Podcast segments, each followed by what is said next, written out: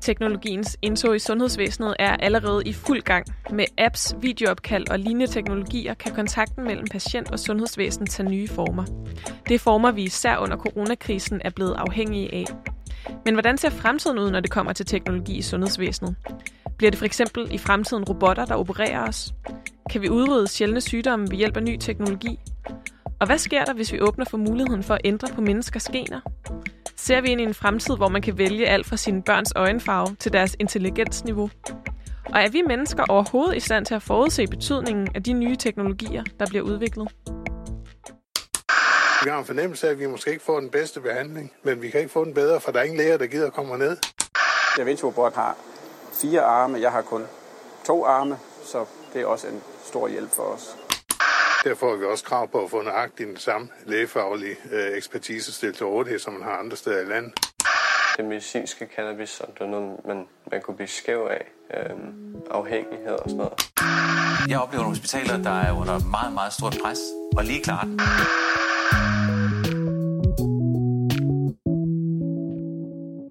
Velkommen til Boblen. Mit navn er Veronika, og i denne her sæson 4, der undersøger jeg, hvilken rolle sundhedsvæsenet spiller i vores samfund.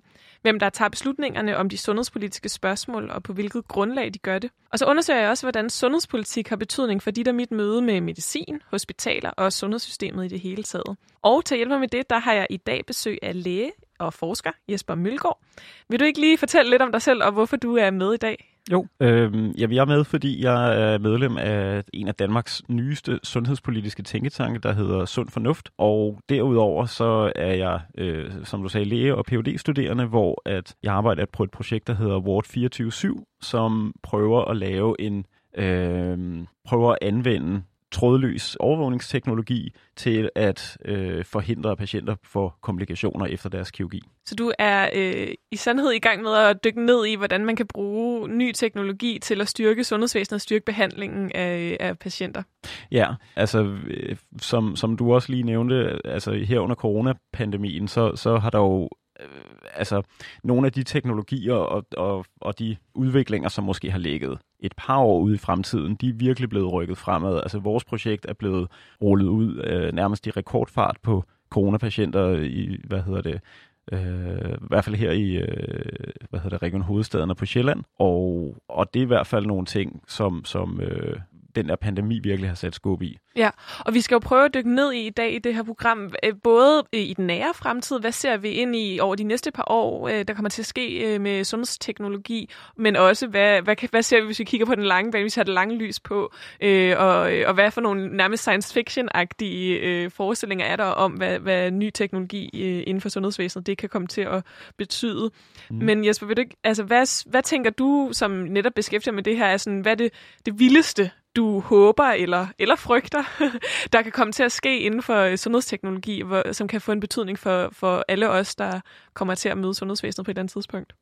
Jo, altså jeg, jeg, jeg har det lidt svært med de der sådan, altså, jeg har nogle, jeg har nogle bekymringer, og, og jeg har nogle, nogle, nogle øh, kan man sige, håb for, for, hvordan vi kommer til at bruge den her teknologi. Ikke? Øh, altså det, jeg godt kunne være bekymret for, det er, at noget af det her teknologiudvikling kommer til at føre sådan, til en opsplitning af, af, hvad hedder det, af samfundet i sådan et A- og et B-hold. Altså er du på øh, teknoholdet og vil gerne være en del af den her øh, IT-sundhedsrevolution, øh, eller vil du ligesom holde dig til den gamle sundhedsmodel? Altså vi, vi kommer blandt andet også til at se, at, at der bliver sådan lidt en, man bliver mere ansvarlig for sin egen altså, øh, sundhedstilstand og også altså helbredstilstand.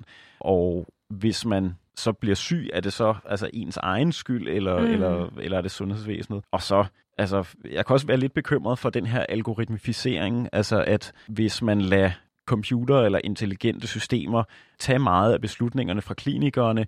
Hvordan sørger vi så for, at, at klinikere eller øh, andre, der kommer til at beskæftige sig med algoritmer, at de får mulighed for at kigge ind bag algoritmerne og sådan, altså finde ud af, hvad er det for nogle valg, der bliver truffet her, og hvad for nogle valg er det, der ikke bliver truffet her.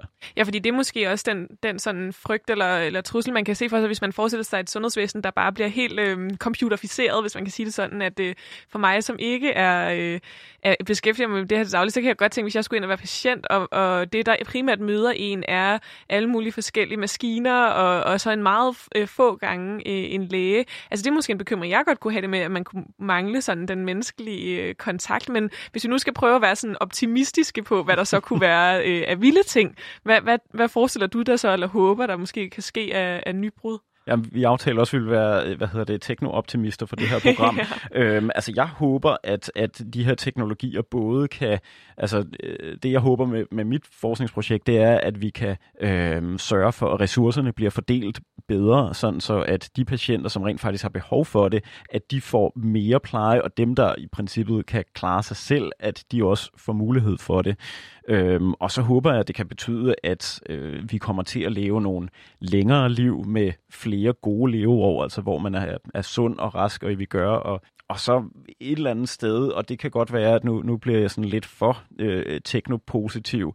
Øhm, så, så jeg ved godt, at, at når vi snakker om altså de her øh, genteknologier, som vi også skal snakke om, så skal det starte i, i det allermest forsigtige, og starte med at altså sådan, øh, altså gå ordentligt frem med øh, etiske vurderinger osv.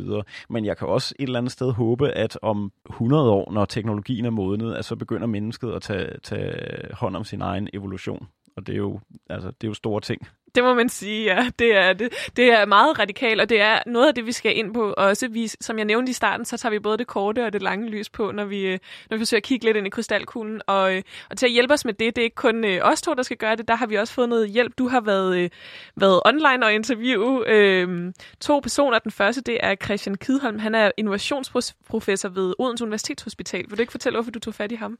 Jo, øh, jamen Christian Kidholm, han er, han er meget spændende. Han har blandt andet stået for nogle af de her sådan, teknologivurderinger. Altså, hvordan sørger man for at vurdere øh, en, en ny teknologis potentiale? Hvordan får man den ind i sundhedsvæsenet på en ordentlig måde?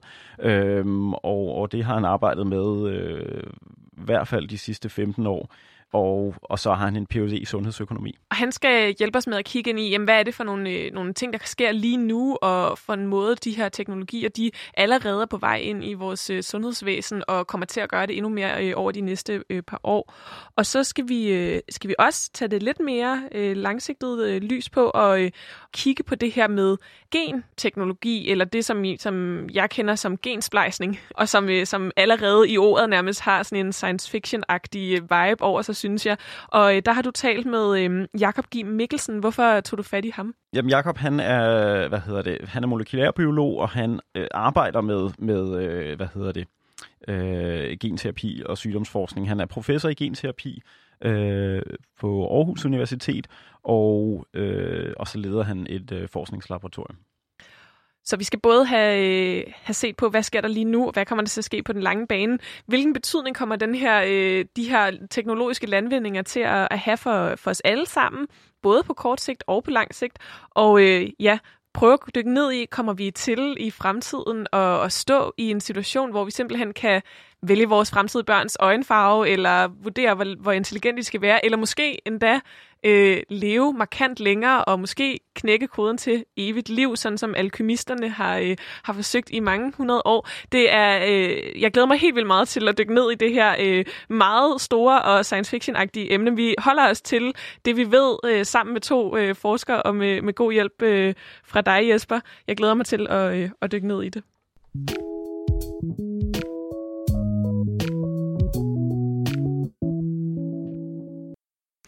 Ja, hvis vi nu starter med den nære fremtid, så, øh, så tænker jeg, Jesper, vil du ikke prøve at fortælle, hvad er det for nogle sådan tendenser, man ser lige nu inden for sundhedsteknologien, og, og hvad er det, man forventer, der kommer til at ske øh, nu her? For det er jo ikke, jeg, jeg har ikke helt styr på, sådan, hvad er man allerede i gang med i forhold til for eksempel robotter eller apps eller, eller de her ting. Vil du prøve at fortælle, hvad der er sådan her tendenser? Ja, altså det, øh, de ting, vi kigger på lige nu, det er jo, altså, hvad hedder det, de ting, som, som, som langt de fleste måske allerede har stiftet øh, bekendtskab med. Altså det her med, at man øh, bruger øh, apps til at kontakte læge og sundhedsvæsen meget mere. Øh, så vil det være, altså vi bruger allerede telemedicin ret meget altså til, til, til almen praksislæger. Øh, det kommer der til at blive, blive endnu mere af, og det kan måske også på en eller anden måde hjælpe med den her lægedækning, som, som ikke er lige hvad hedder det, alle steder i Danmark. Ja, og når du siger telemedicin, vil du prøve at sætte nogle ord på, hvad det helt præcis er? Ja, men altså, det, det er mange forskellige teknologier, men, men altså, det, det, man måske mest kender det fra, det er jo sådan en videoopkald, hvor at, at, altså, man udover at, at uh, høre lægens stemme, så kan man også altså, aflæse hinandens kropsbog meget bedre, så man ligesom kan få finde ud af, er der nogen øh, ting der, som, som altså, er, ligger mellem linjerne, som der ikke bliver sagt. Mm. Så det er noget af det, vi også alle sammen har stiftet bekendtskab med her under, øh, ja. under coronaens hjemmearbejde. Ja, øhm, så tror jeg også, at, at nogle af de altså sådan, øh, lavt hængende frugter, der er, det er, at vi kommer til at blive bedre til at udnytte de teknologier, vi allerede har. Øhm, altså for eksempel så... Øh, vi er et lille land i Danmark. Vi, vi er, hvad er vi, fem regioner, og, og vi har øh, to, tre forskellige systemer til at øh, hvad hedder det, taste patientdata ind, når man kommer ind i sundhedsvæsenet. Øh, og, og forhåbentlig bliver vi bedre til ligesom at kunne snakke sammen, altså på tværs af systemerne, måske også på tværs af landegrænserne, øhm, så man har mulighed for at få bedre behandling, hvis man bliver indlagt på et hospital væk fra hjemmesygehuset. Ikke? Mm. Og hvad så med det her med, øh, med robotter, som jeg synes er meget øh, fascinerende? Jamen robotteknologi, det bruger vi jo på, på kirurgiske afdelinger i dag allerede. Altså der har, altså til nogle typer operationer, der har du øh, robotkirurgi, fordi den kan Øhm, altså, øh, altså, man behøver ikke at lave de samme øh, hvad hedder det, åbninger, som det jo er, for, for at kunne komme ind og operere, fordi robotten ligesom har nogle, nogle fleksible arme, der, der kan gå ind og, og arbejde i, i steder, hvor mennesker vil have meget svært ved at komme ind og arbejde. Øh, derudover så har den også nogle funktioner af den, øh, hvis man har sådan lidt, altså sådan den der meget fine rystelser på hånden, så kan den gå ind og, og, og fjerne den simpelthen. Så det er allerede noget, der er introduceret. Og men det ja. ikke er sådan, at man kommer ind, og så er der bare en robot, der opererer på en, der er stadig mennesker, men, øh, men, men teknologien er der sådan set allerede. Øh, så det, det er nogle af de tendenser, som vi har sådan lige nu og her. Øh, og du har jo så talt med, med Christian Kidholm, der jo altså er innovationsprofessor på, på Odense Universitetshospital. Og hvordan, hvordan bruger de så sundhedsteknologier på, på UH? Jamen det, hvad hedder det, Christian fortalte mig, det er, at indtil videre, så har de sådan lavet sådan en eller anden fælles øh, Øh, app-platform, hvor at øh, de forskellige afdelinger kan gå ind og lægge deres, øh, hvad hedder det, øh, app-løsning ind under, sådan, så de har sådan en eller anden fælles platform. Og det synes jeg jo egentlig den sted er meget, meget interessant, fordi hvis hver afdeling eller hver øh, speciale skal gå ud og have hver sin platform, hvem ejer så data, og øh, hvem er udviklerne, og altså, der er mange spørgsmål der, som, som skal afklares. Ja. Og lad os lige prøve at høre ham øh, beskrive, hvad der sker, når man som patient i dag bliver, øh, bliver indlagt, øh, og hvad der ligesom møder en. Patienterne kommer i dag ind, bliver hurtigt behandlet og kommer hurtigt ud igen. Men, men, men øh, så, så de, de ligger ikke bare, om så at sige, og fylder i sengene. Men, men også der er der brug for, at vi, og, og, og det er det, vi kan nu, ikke også, at vi kan forberede dem endnu bedre, end vi kunne tidligere. For vi kan give dem, vi kan sende en video til dem, de kan få en app, hvor de kan se, sådan her er forløbet, det er det her, du kommer til at møde. Øh, her kan du se operationsstuen, her kan du se den PET-scanner, eller den øh, MR-scanner, du skal ind i. Der er en masse information, som skaber, som skaber tryghed og afklarer forventninger.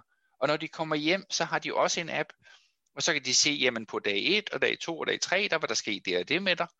Øh, og her, skal, her har du mulighed for at sende spørgsmål, og det har vi for eksempel til gravide. De kan i dag sende en spørgsmål via, via en app, vi har til dem, sådan små sms-spørgsmål, og så inden for fire timer, så får de sendt et svar. Ikke? Og så på den måde, så, så i stedet for, at der ligesom er et stor klump, der hedder, nu er du på sygehus, og når du er ude af det, så har du ikke noget med sygehuset at gøre, så får vi ligesom sådan trukket tingene ud og sagt, jamen du har faktisk mulighed for at få informationer inden, og du har mulighed for at være i kontakt med os bagefter.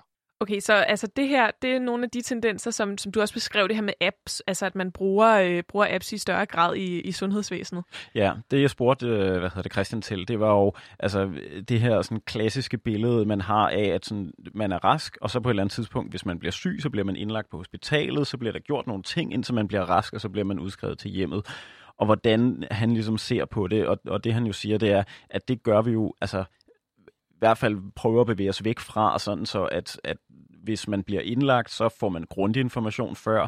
Øh, man bliver indlagt på et kort, intensivt forløb, og når man kommer hjem, så bliver man aldrig sådan rigtig sluppet, men man har hele tiden mulighed for at kontakte øh, hvad hedder det, sundhedsvæsenet og få nogle, nogle informationer. Og det er jo, det er jo altså, det er jo måske det positive, at det kan være med til at give den tryghed, altså som, som, øh, hvad hedder det, en robot ikke kan. Ja, præcis. Og altså, så man, man har ikke det her med, at man på den måde ligger lang tid på hospitalet, men det betyder ikke, at du ikke nødvendigvis har kontakt med hospitalet undervejs. Ja, lige præcis. Hvad så, hvis vi kigger lidt ind i, i sådan øh, i fremtiden, men, men den nærmeste fremtid? Hvad, altså, fordi nu hører vi også, altså Christian Kidholm, han er jo innovationsprofessor, så han, han arbejder jo også med, hvad kommer der til at ske, og hvordan kan vi nytænke øh, de her sundhedsteknologier? Øh, hvordan kan vi tænke dem ind i, i sundhedsvæsenet? Hvad, altså, hvordan, hvordan forestiller han sig, at man kommer til at, øh, at bruge det i fremtiden?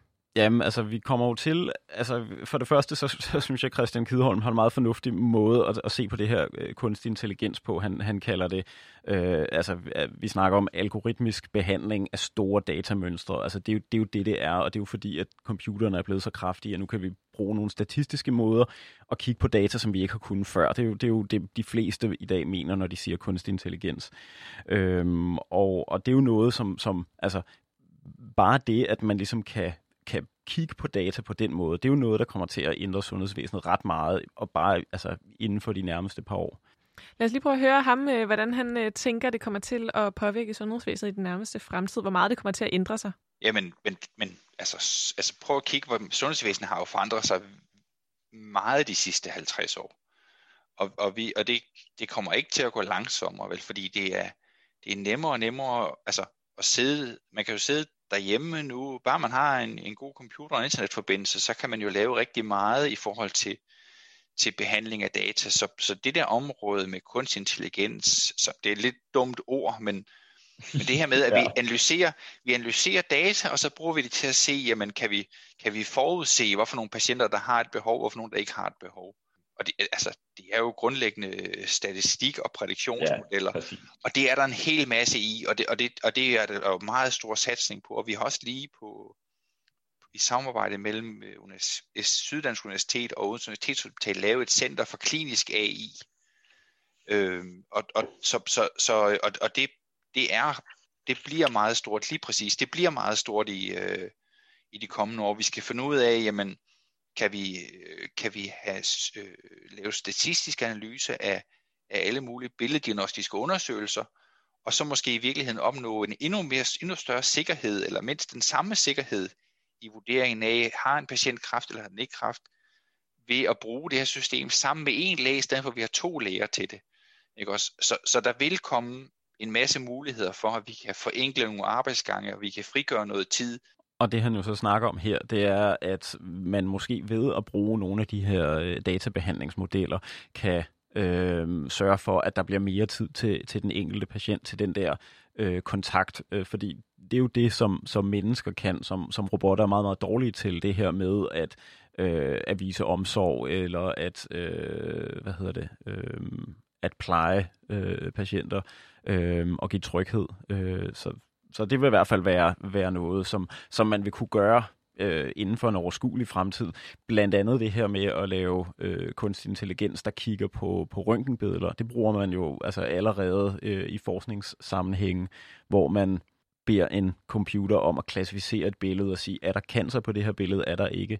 Øhm, og hvis man kan gøre det med sådan en, en vis sandsynlighed, altså en vis øh, sensitivitet og specificitet snakker vi om, øh, så kan man måske have, altså frigøre læger til at lave andre ting.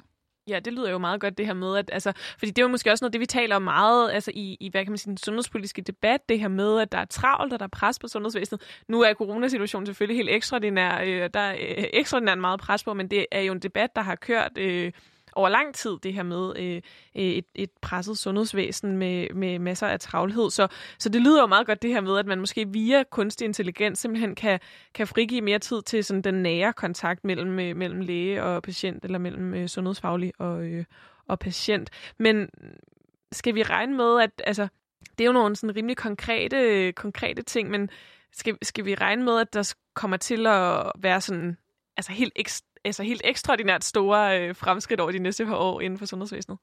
Altså det, det, øh, altså det, man plejer at sige om sådan nogle teknologier, det er, at altså man, man har en tendens som mennesker, det, det er måske meget naturligt til at, at øh, overvurdere, hvad deres betydning vil være på kort sigt, og undervurdere, hvad deres betydning vil være på lang sigt. Øhm, der er sådan øh, den her model, som man kalder Gardners Hype Cycle, hvor man ligesom beskriver, at alle teknologier i starten, når øh, man opdager dem, og når man lige pludselig begynder at se nogle, nogle resultater, hvor de bliver brugt i, i sådan eksperimentel, så bliver altså folk bliver helt ellevilde. Altså det ser vi jo for eksempel lige nu med den her CRISPR-teknologi, at, at altså, du kan næsten ikke åbne en, øh, altså, åbne en hjemmeside om sundhed, uden at der står et eller andet om CRISPR. Og det er noget det, vi skal ind på senere, som har med genteknologi at gøre, bare hvis man lige øh, skulle have det med, fordi det er jo sådan lidt, nu bliver vi lidt øh, lægefagligt nørdet, men, øh, men det kommer vi ind på igen. Men det er simpelthen ny teknologi, som er ret banebrydende, øh, og, og som der selvfølgelig deraf også er meget hype omkring. Og jeg tænker jo også straks bare med det her kunstig intelligens og med robotter, og hvad kan det ikke blive til altså, af, af muligheder, ikke? Øh, både på den, på den gode måde, og også på den bekymrende måde, men i hvert fald forestiller jeg, jeg må også sådan umiddelbart, at det kommer til bare at betyde radikale ændringer relativt snart. Men den her øh, model, den siger, at, at måske kommer vi til at være lidt overgivet, ja. når vi umiddelbart tænker over det. Altså jeg tror, at, at de ændringer bliver meget mere subtile, end, end vi forestiller os. Altså hvis, hvis man har en eller anden idé om, at, at nu vil, vil plejen ligesom blive udliciteret til, øh, hvad hedder det, til 10 robotter, der støvsuger dårligt, så, så, så tror jeg, man, man tager fejl. Men, men at vi måske vil se, at diagnoserne, som, som lægerne kan stille, vil være mere præcise, øh, og at man ligesom kan dirigere kræfterne derhen, hvor der er, er mest brug for dem. Mm. Men hvad så med det her med, altså nu har vi snakket lidt omkring, hvordan vi kommer til at møde det her, og, og du siger det med, måske bliver det ikke sådan øh, en kæmpe eksplosion, men mere subtil øh, måde, det kommer til at, at ændre vores sundhedsvæsen på. Og, og vi har allerede hørt om de her meget konkrete ting, for eksempel med apps, og det er jo noget, som mange af os, der øh, er vant til at vokse op med på en eller anden måde, computer og telefoner og sådan noget, vi, vi er vant til i forvejen at bruge apps til alt muligt. Altså jeg booker vasketid med en app og sådan nogle ting. Altså sådan alle mulige dagligdags gøremål, som allerede er lagt over. Men, men er der ikke også en risiko ved at lave, altså, lave sådan et markant drastisk skift til at bruge teknologiske løsninger? For jeg tænker, dels er der jo nogen, som har svært ved at bruge teknologien, og som ikke er hvad kan man sige, teknologisk indfødte, øh, men for hvem det er meget sværere. Og så er der vel også en udfordring i, at vi kan jo ikke regne med, at alle har en øh, specielt god telefon, for eksempel, hvis man skal kunne have en app. Altså det har jo også et, et spørgsmål om økonomi, ressourcer og alle sådan nogle ting. Mm. Og, og en af de andre ting, der også er interessant, det er, altså, hvad, hvad sker der med vores data? Fordi der er jo også nogen, der har bekymringer om, jamen, jeg har da ikke lyst til at, at lægge data ud på den og den måde. Øhm, og, og hvad hedder det? Men nogle af de ting, Christian nævner, det er jo også noget, at at, øh, at der er jo altså, nogle ældre, altså, der er nogle borgere, som, som simpelthen ikke ønsker digital sundhed, som ikke ønsker at blive engageret mere i deres behandling end højst nødvendigt. Og det spurgte jeg ham også lidt til.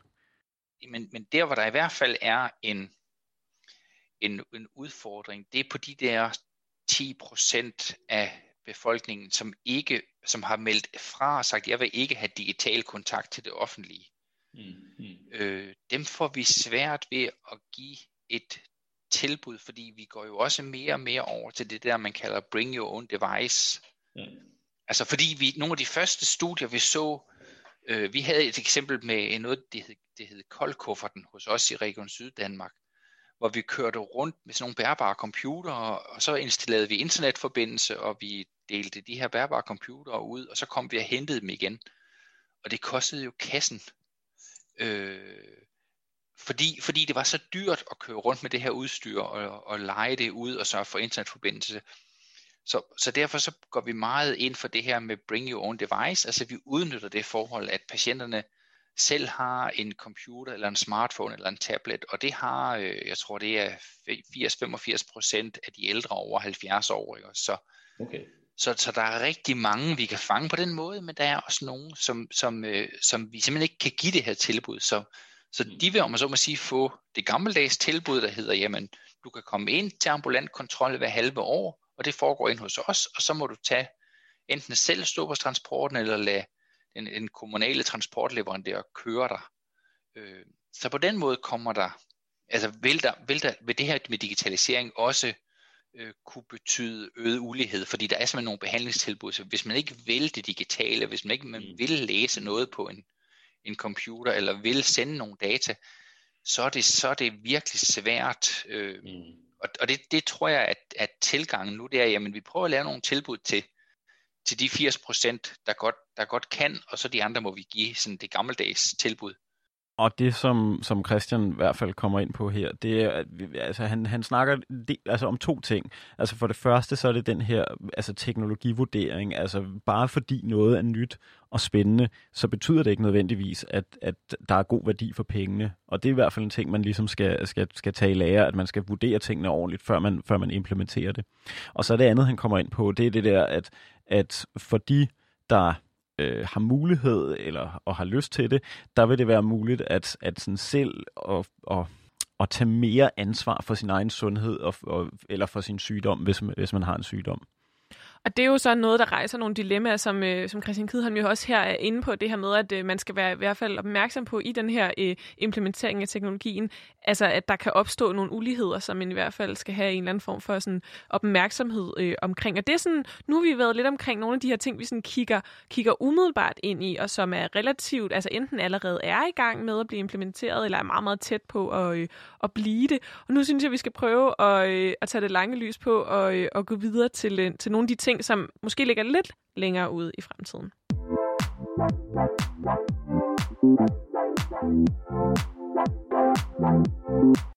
Du lytter til Boblen, hvor jeg, Veronika, sammen med læge Jesper Mølgaard fra Tænketanken Sund Fornuft, i dag har placeret mig i krydsfeltet mellem science fiction og lægevidenskab, for at finde ud af, hvad sundhedsteknologi kommer til at ændre i dit og mit liv i fremtiden. Og vi har lige hørt om, hvordan at der allerede nu er ved at blive rullet teknologiske løsninger ud i form af for eksempel apps og altså videoopkald, online kommunikation. Det er nogle teknologier, som mange af os virkelig har, øh, har stiftet bekendtskab med under coronakrisen. Men jeg er jo også interesseret i at prøve at finde ud af, hvad vi kan forvente af mere vilde sundhedsteknologier i fremtiden. Jeg øh, har hørt og læst om øh, forskning om, at vi måske i fremtiden vil kunne vælge vores børns øjenfarve, at vi måske kan fjerne simpelthen aflige sygdomme fra generne direkte. Og, og så er der også hele det her spørgsmål om at klone mennesker, som jo virkelig bliver science fiction-agtigt.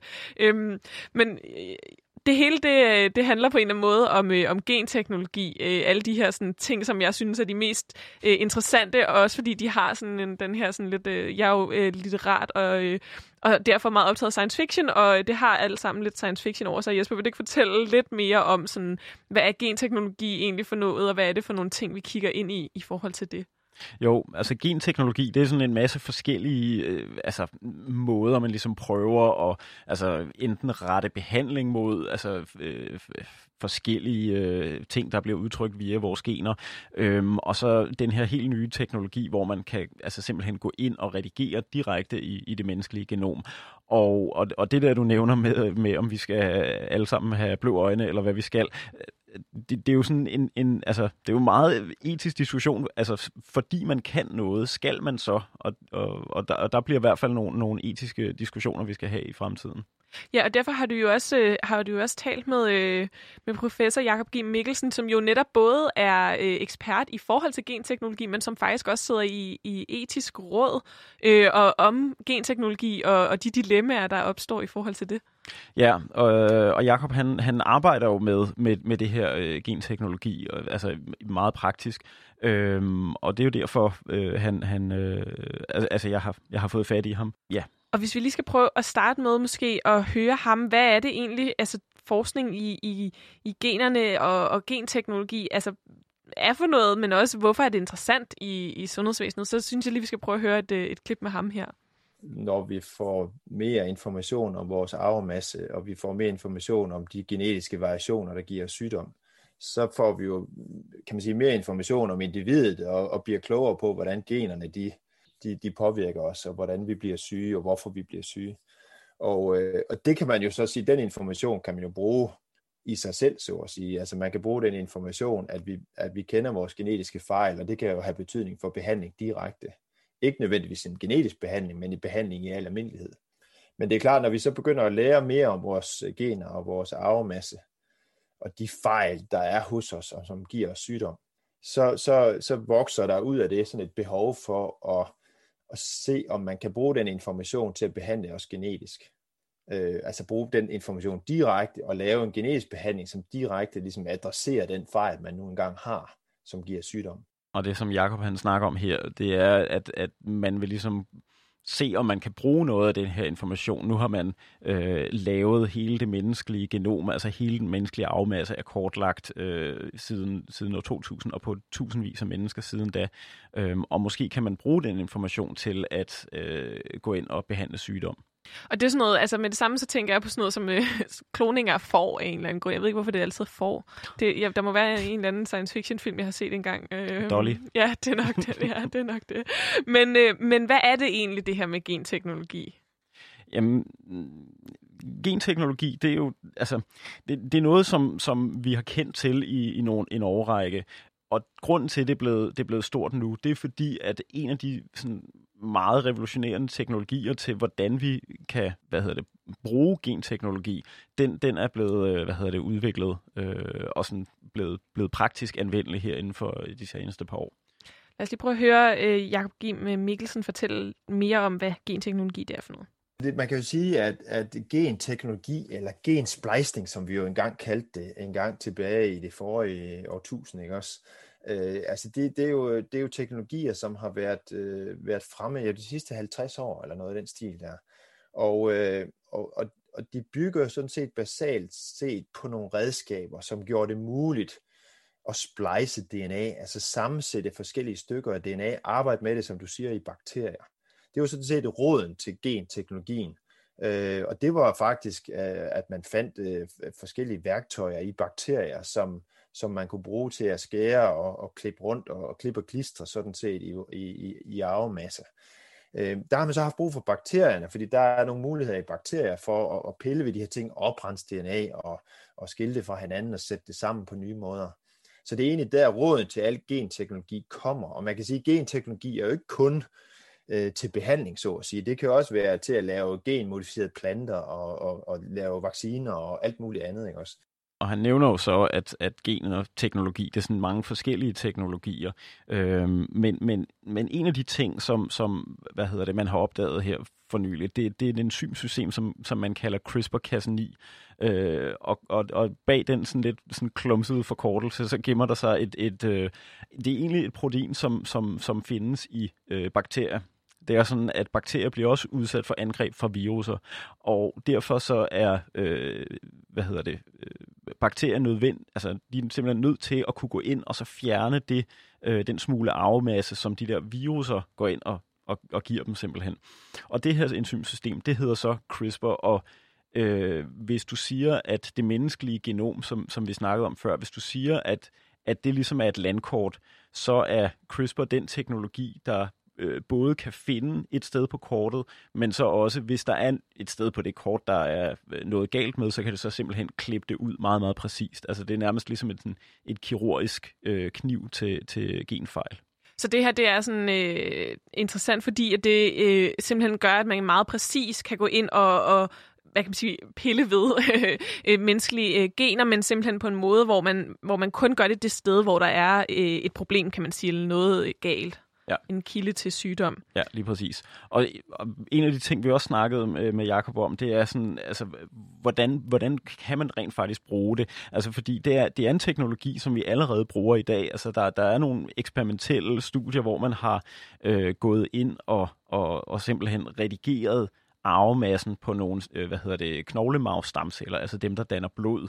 Og det har man gjort på patienter, der har forskellige øh, sygdomme med blodet, altså leukemi for eksempel øh, øh, sådan så, øh, hvad hedder det, at man sætter nogle, nogle raske celler ind.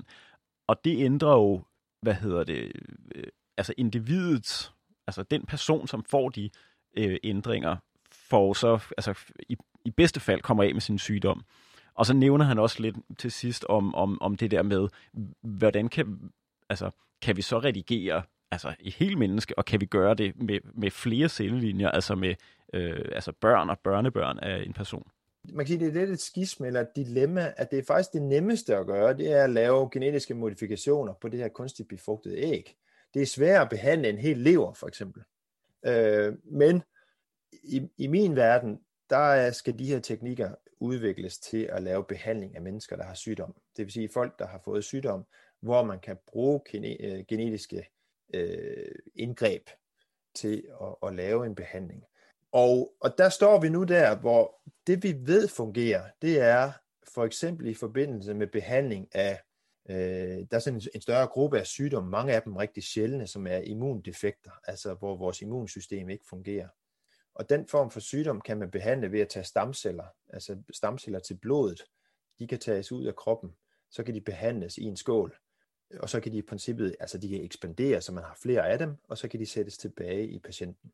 Og det ved man allerede nu, det fungerer med konventionel genterapi.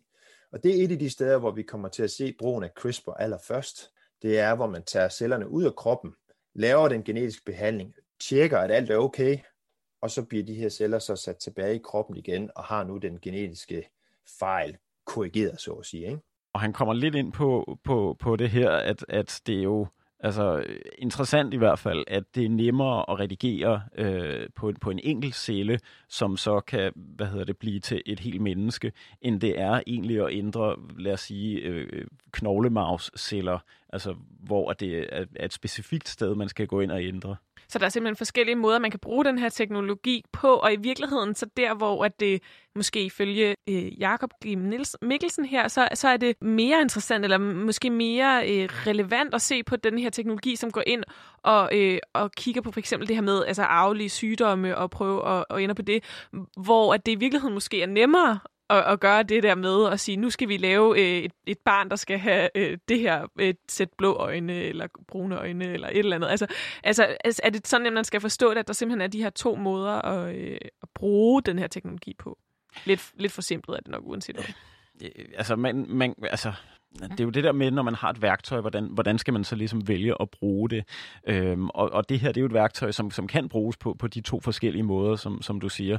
Øh, man kan bruge det på at øh, behandle øh, for eksempel øh, leukemi.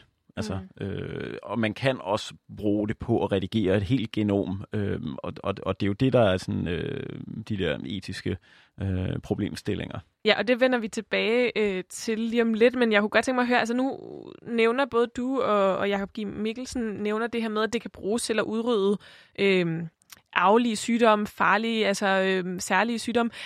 Hvad så med sådan noget som kraft, som jo virkelig er en, øh, altså en, en sygdom, som mange mennesker får ind på livet, og som, øh, som jeg tror, at, at, at alle også vil være interesseret i, at der blev fundet en, øh, en måde at, at bekæmpe. Altså betyder det her, at vi potentielt kan blive fri fra kraft? Altså, der er i hvert fald nogle måder, hvor man kan gå ind og sådan, øh, prøve at, at, at behandle kræft. Øh, jeg prøvede at spørge ham om det. Du, du kan, vi kan høre det her. Cancerbehandling er jo i princippet et, en gruppe af sygdom for sig, og, og, og selvfølgelig en gruppe af sygdomme, hvor der er kæmpe stor interesse for at lave også genetiske behandlinger.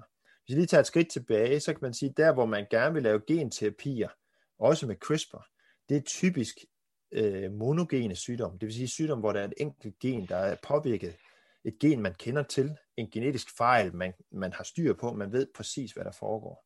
Øh, og det vil sige, det, det, det vil sige være, være nedarvet sygdom. Og ofte er de sygdomme faktisk relativt sjældne. Så det, det er meget tit sjældne sygdomme, man, man, man forsøger at bruge som, i, i princippet som modeller for at udvikle den her behandling. Og det er der også nogen, som, der samtidig synes, det er der egentlig underligt. Hvorfor bruge så meget energi på at behandle sjældne sygdomme? Men i alt i alt, hvis man lægger alle de sjældne sygdomme sammen, så er det faktisk rigtig mange mennesker, der har dem. Men de er bare forskellige i deres genetiske udtryk, så at sige. Så, øh, så det er en gruppe af sygdomme, hvor man ligesom har sat ind på at sige, det, det er i hvert fald der, man i første omgang skal, skal kunne lave en behandling øh, på de her monogene, fordi de sådan genetisk set er, er lidt mere simple. Der findes også en række sygdomme, mange sygdomme, hvor der er flere gener, der spiller sammen. Og det er jo sværere at lave en behandling, hvor der er flere gener involveret i en bestemt sygdom. Det, det interessante ved det, det er jo, at det er jo de steder, hvor vi vil komme til at se den her teknologi blive brugt først. Altså, hvor han snakker om de her sjældne sygdomme, som, som altså, øh, Øh, er, er altså forårsaget af et enkelt gen, der, der er forkert. Øh, der vil man kunne gå ind og simpelthen redigere det gen.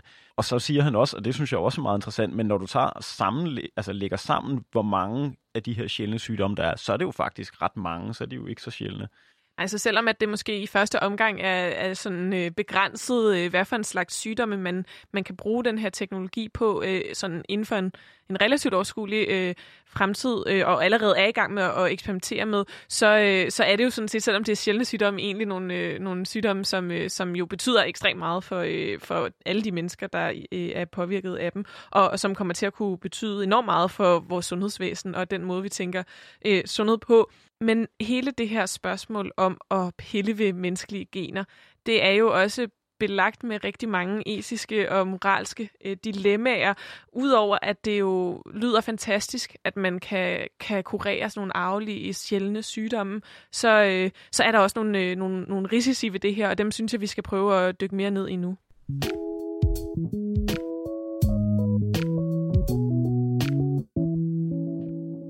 Du lytter til Boblen, hvor jeg, Veronika, sammen med læge Jesper Mølgaard fra Tænketanken Sund Fornuft, i dag har placeret mig i krydsfeltet mellem science fiction og lægevidenskab, for at prøve at finde ud af, hvordan sundhedsteknologi kommer til at ændre dit og mit liv i fremtiden.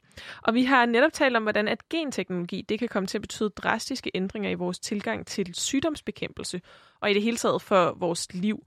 Genteknologi det kan hjælpe os til at udrydde sjældne sygdomme, men en teknologi, hvor man går ind og ændrer i levende væseners gener, det er også en ret radikal teknologi. Øhm, så nu synes jeg, vi skal prøve, Jesper, at dykke lidt mere ned i, hvad er det for nogle etiske og moralske dilemmaer, som vi kommer til at stå overfor i takt med, at, øh, at genteknologien den bliver øh, mere og mere udviklet. Ja, og altså, jeg synes jo, det er altså, meget sigende, at, at øh, en af de øh, hvad hedder det, kvinder, der var, der var øh, altså, øh, hoved ophavsmændene til den måde, vi tænker CRISPR på i dag, var ude, øh, og jeg tror det var i 2016, med, med sådan en, en øh, altså hvor hun opfordrede verden til at tage et moratorium, før man ligesom begyndte at bruge de her teknologier, hvor vi ligesom tænkte over, hvordan altså, hvordan skal vi bruge dem, og sådan overveje de her etiske diskussioner. Øhm, og, og det er jo, altså, det er jo det også især interessant, at, at Jakob vil være med, fordi han sidder jo i etisk råd, hvor de har de her diskussioner. Øh, så jeg var meget interesseret i at høre, hvad, hvad han havde at sige til det. Jeg tror, det var i 2016, at, at rådet første gang beskæftigede sig med det her emne. Og øh, det var faktisk før jeg blev medlem, så jeg har ikke engang været med i den der diskussion der. Men, øh, men jeg kender selvfølgelig godt til den. Og, øh, og, og det er jo bestemt et, et, et kæmpe stort etisk spørgsmål, i hvor høj grad eller hvor vidt, at vi skal bevæge os ind i og begynde at øh, modificere mennesker. Og det, det ligger lidt op i den, øh, ja, det jeg snakkede om før, at der er forskel på det her, fordi hvis man ser en genterapeutisk behandling, så, så vil man ofte betragte det. Der er faktisk ikke så mange etiske diskussioner tilbage der. Det, det er mere et spørgsmål om, hvor dyr skal sådan en behandling være. Øh, er det rimeligt, at, det, at, at man udvikler behandling til, til, til de udviklede øh, lande, og, og, og skal man ikke gøre noget mere for at lave behandlinger, som også øh, kan komme andre øh, mere fattige lande til gode, osv. Det, det er sådan nogle spørgsmål der. Men at lave den genetiske behandling øh, på mennesker er ikke rigtig noget, som folk de stiller de store spørgsmål ved længere, hvis ellers det virker. Men det er klart, når vi så begynder at snakke om at lave ændringer i et foster, og lave genetiske ændringer, som er varige, som, som vil vare ved hele øh, individets liv, ikke også, og, og kan gives videre til kommende generationer, så, så er det et helt andet spørgsmål, hvor man begynder at kigge på, er der ikke en, er der ikke en, en glidebane i det her? Altså fordi, at og det, noget af det, der blev diskuteret, hvor der faktisk, øh, så vidt jeg øh, kan se af, af diskussionen for dengang, var uenighed om, hvis det nu handler om alvorlig sygdom, for eksempel en sygdom som cystisk fibrose, som er relativt hyppig faktisk i et land som Danmark, ville det ikke være fornuftigt, hvis man kunne fjerne en gang for alle i de familier, som lider af cystisk fibrose, og kunne fjerne den mutation, som giver ophav til den sygdom. Og han nævner jo så, altså, fordi vi, vi snakkede så lidt om, altså, hvordan vil man bruge den her teknologi? Hvordan vil man undgå, at, at, at det her vil føre til sådan en eller anden form for opsplitning? Fordi det vil blive meget, meget dyrt at behandle patienter på den her måde. Det vil det. Øhm, og altså udviklingen i sundhed, den går jo desværre, altså den er jo meget global north, altså rettet mod altså de, de, de vestlige lande, de industrialiserede lande, de rige lande. Det er jo vores sygdomme, der bliver brugt mange penge på at behandle. Det er jo, altså, det er jo livsstilssygdommene og, og, og altså, sygdomme, der overvejende påvirker os. Øhm, og, og, og altså, det vil jo føre til altså, en eller anden form for opsplitning, i, i hvert fald i, i forhold til verden. Øhm, og så, så er vi jo også inde og snakke med, altså, hvis vi siger, at jamen, det er okay at behandle noget, der sådan er, er hvad hedder det, øh, altså genetiske sygdomme, så, så siger etisk råd, at det, altså, øh, at det virker i hvert fald til, at det er, det er okay.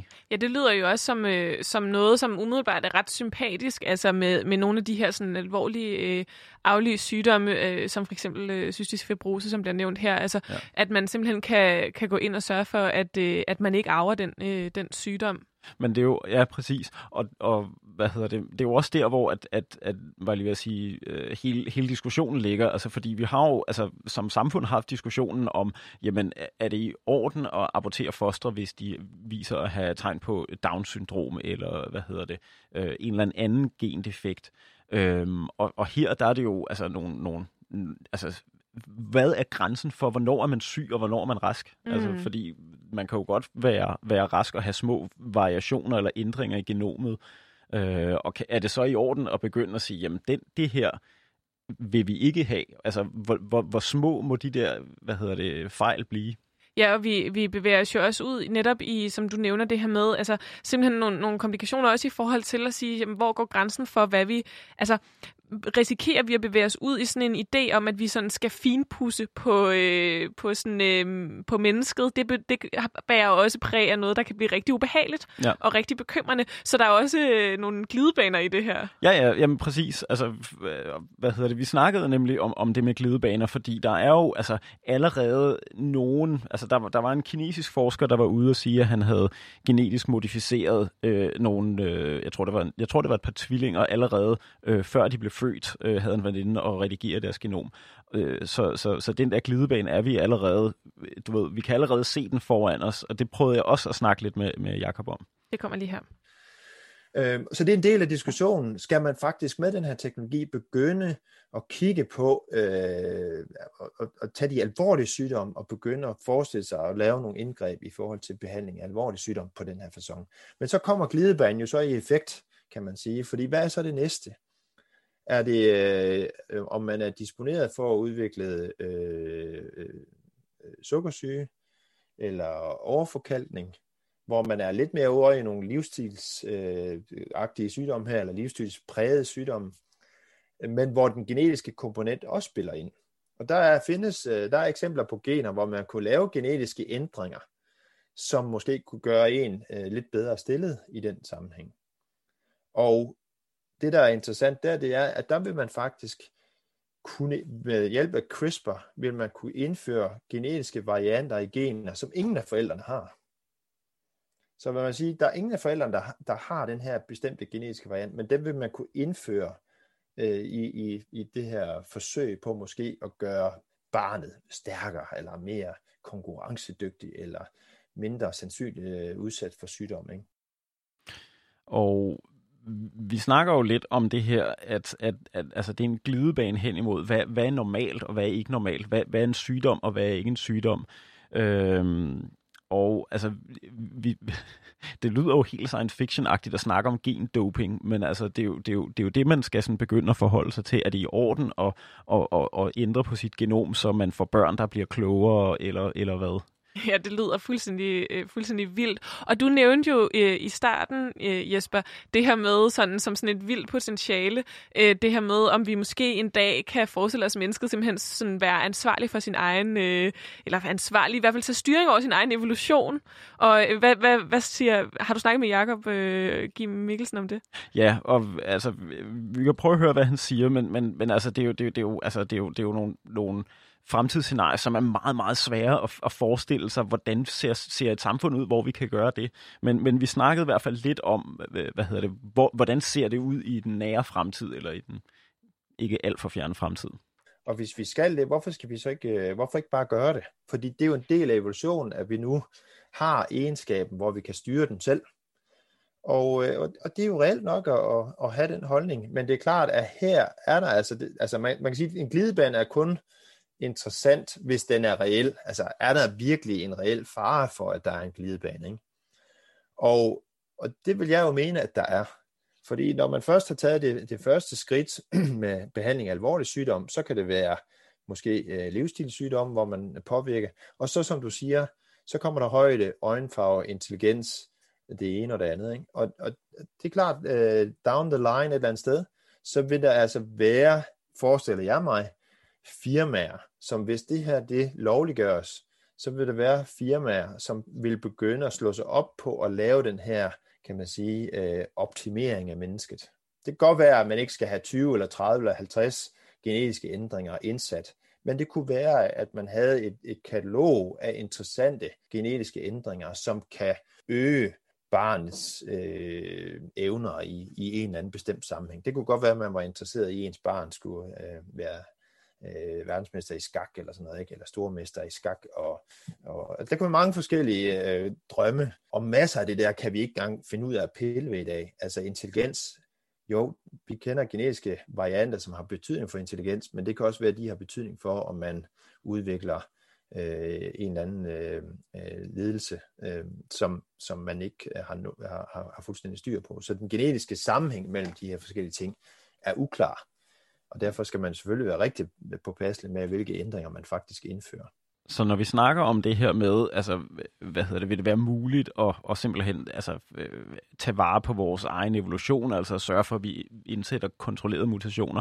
Og det er jo en ting, altså, men, men, men glidebanen altså, er jo også interessant, fordi ikke alene kan vi ændre på vores eget genom, vi kan jo også ændre på andre arters genom. Altså øh, ikke, ikke sådan noget Jurassic Park-scenarie, hvor at, at man, man springer dinosaurer til live, men der er forsøg, eller sådan, der er overvejelser om, skulle man for eksempel eksempel ændre malariamyksen, så de ikke kan videreføre malariasygdommen. Det snakkede vi også lidt om.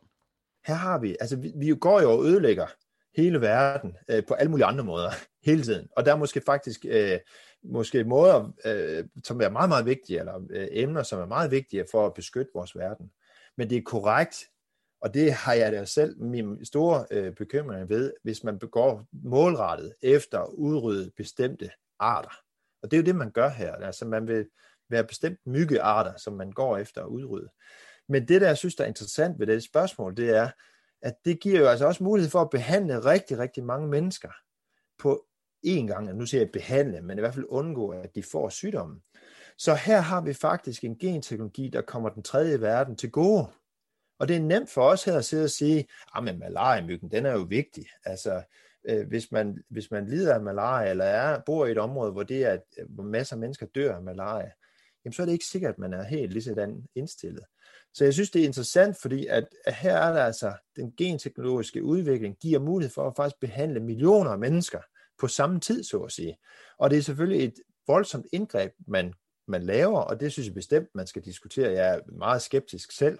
Så når vi snakker om, om hvad hedder det, og, og ligesom prøve at tage, tage altså, lad os sige, menneskets udvikling eller evolution i egen hånd, så, så altså, afføder det også nogle, nogle diskussioner om, jamen, er det i orden, at vi også tager, tager andre dele af den her biotop, altså den her verden, vi lever i, og, og begynder at sådan sige, jamen, vi kan i øvrigt heller ikke lide øh, den der art, og vi kan i øvrigt heller ikke lide, og, og gid elefanten var en anden farve. Ja, tingene kan jo virkelig hurtigt eskalere, når man først lige sådan tænker, øh, tænker det til ende, og, øh, og jeg kan jo heller ikke lade være med at tænke det her med for eksempel diskussioner omkring at fjerne en bestemt art sammen med øh, den måde, mennesket allerede har påvirket øh, kloden og de klimaforandringer, vi står midt i, men det rejser i hvert fald nogle svære dilemmaer, som vi alle sammen kommer til at skulle forholde os til i en eller anden grad over de næste øh, mange år. Og Jesper, der er så meget, man kunne snakke om, men vi er nået til vejs ende. Vil du ikke prøve at se, om du kan opsummere, hvad du synes, man skal tage med sig fra programmet, og tænke videre over, hvis man har, har lyttet med?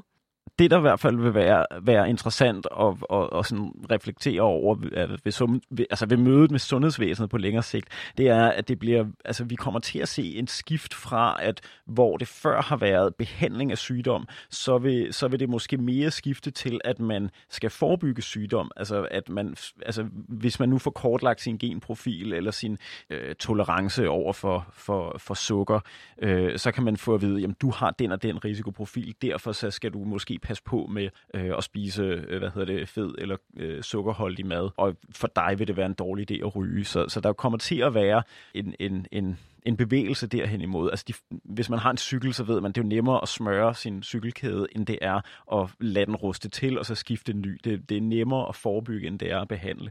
Øhm, og så kommer vi til at se, at, at vi bliver øh, altså mere forbundet forhåbentlig på en positiv måde med vores øh, sundhedsvæsen og med vores, med vores læger. Og så vil lægerne også få mulighed for at bruge nogle af de her nye teknologier til at, at hjælpe med at træffe beslutninger der er mange ting at forholde sig til at tænke over, og, øh, og både sådan øh, i den nære fremtid og i, i den lidt længere fremtid. Men, øh, men Jesper, vi er nået til vejs ende. Tusind tak, fordi du ville være med. Jamen, tusind tak, fordi jeg måtte være her.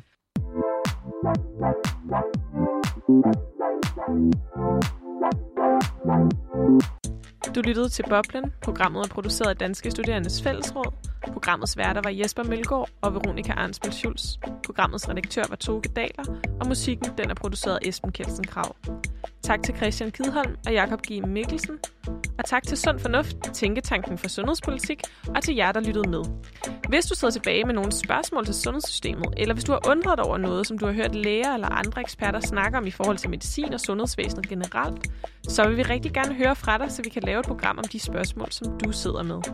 Send dine spørgsmål ind til boblensnablag.radioloud.dk eller find Radio Loud på Facebook eller Instagram.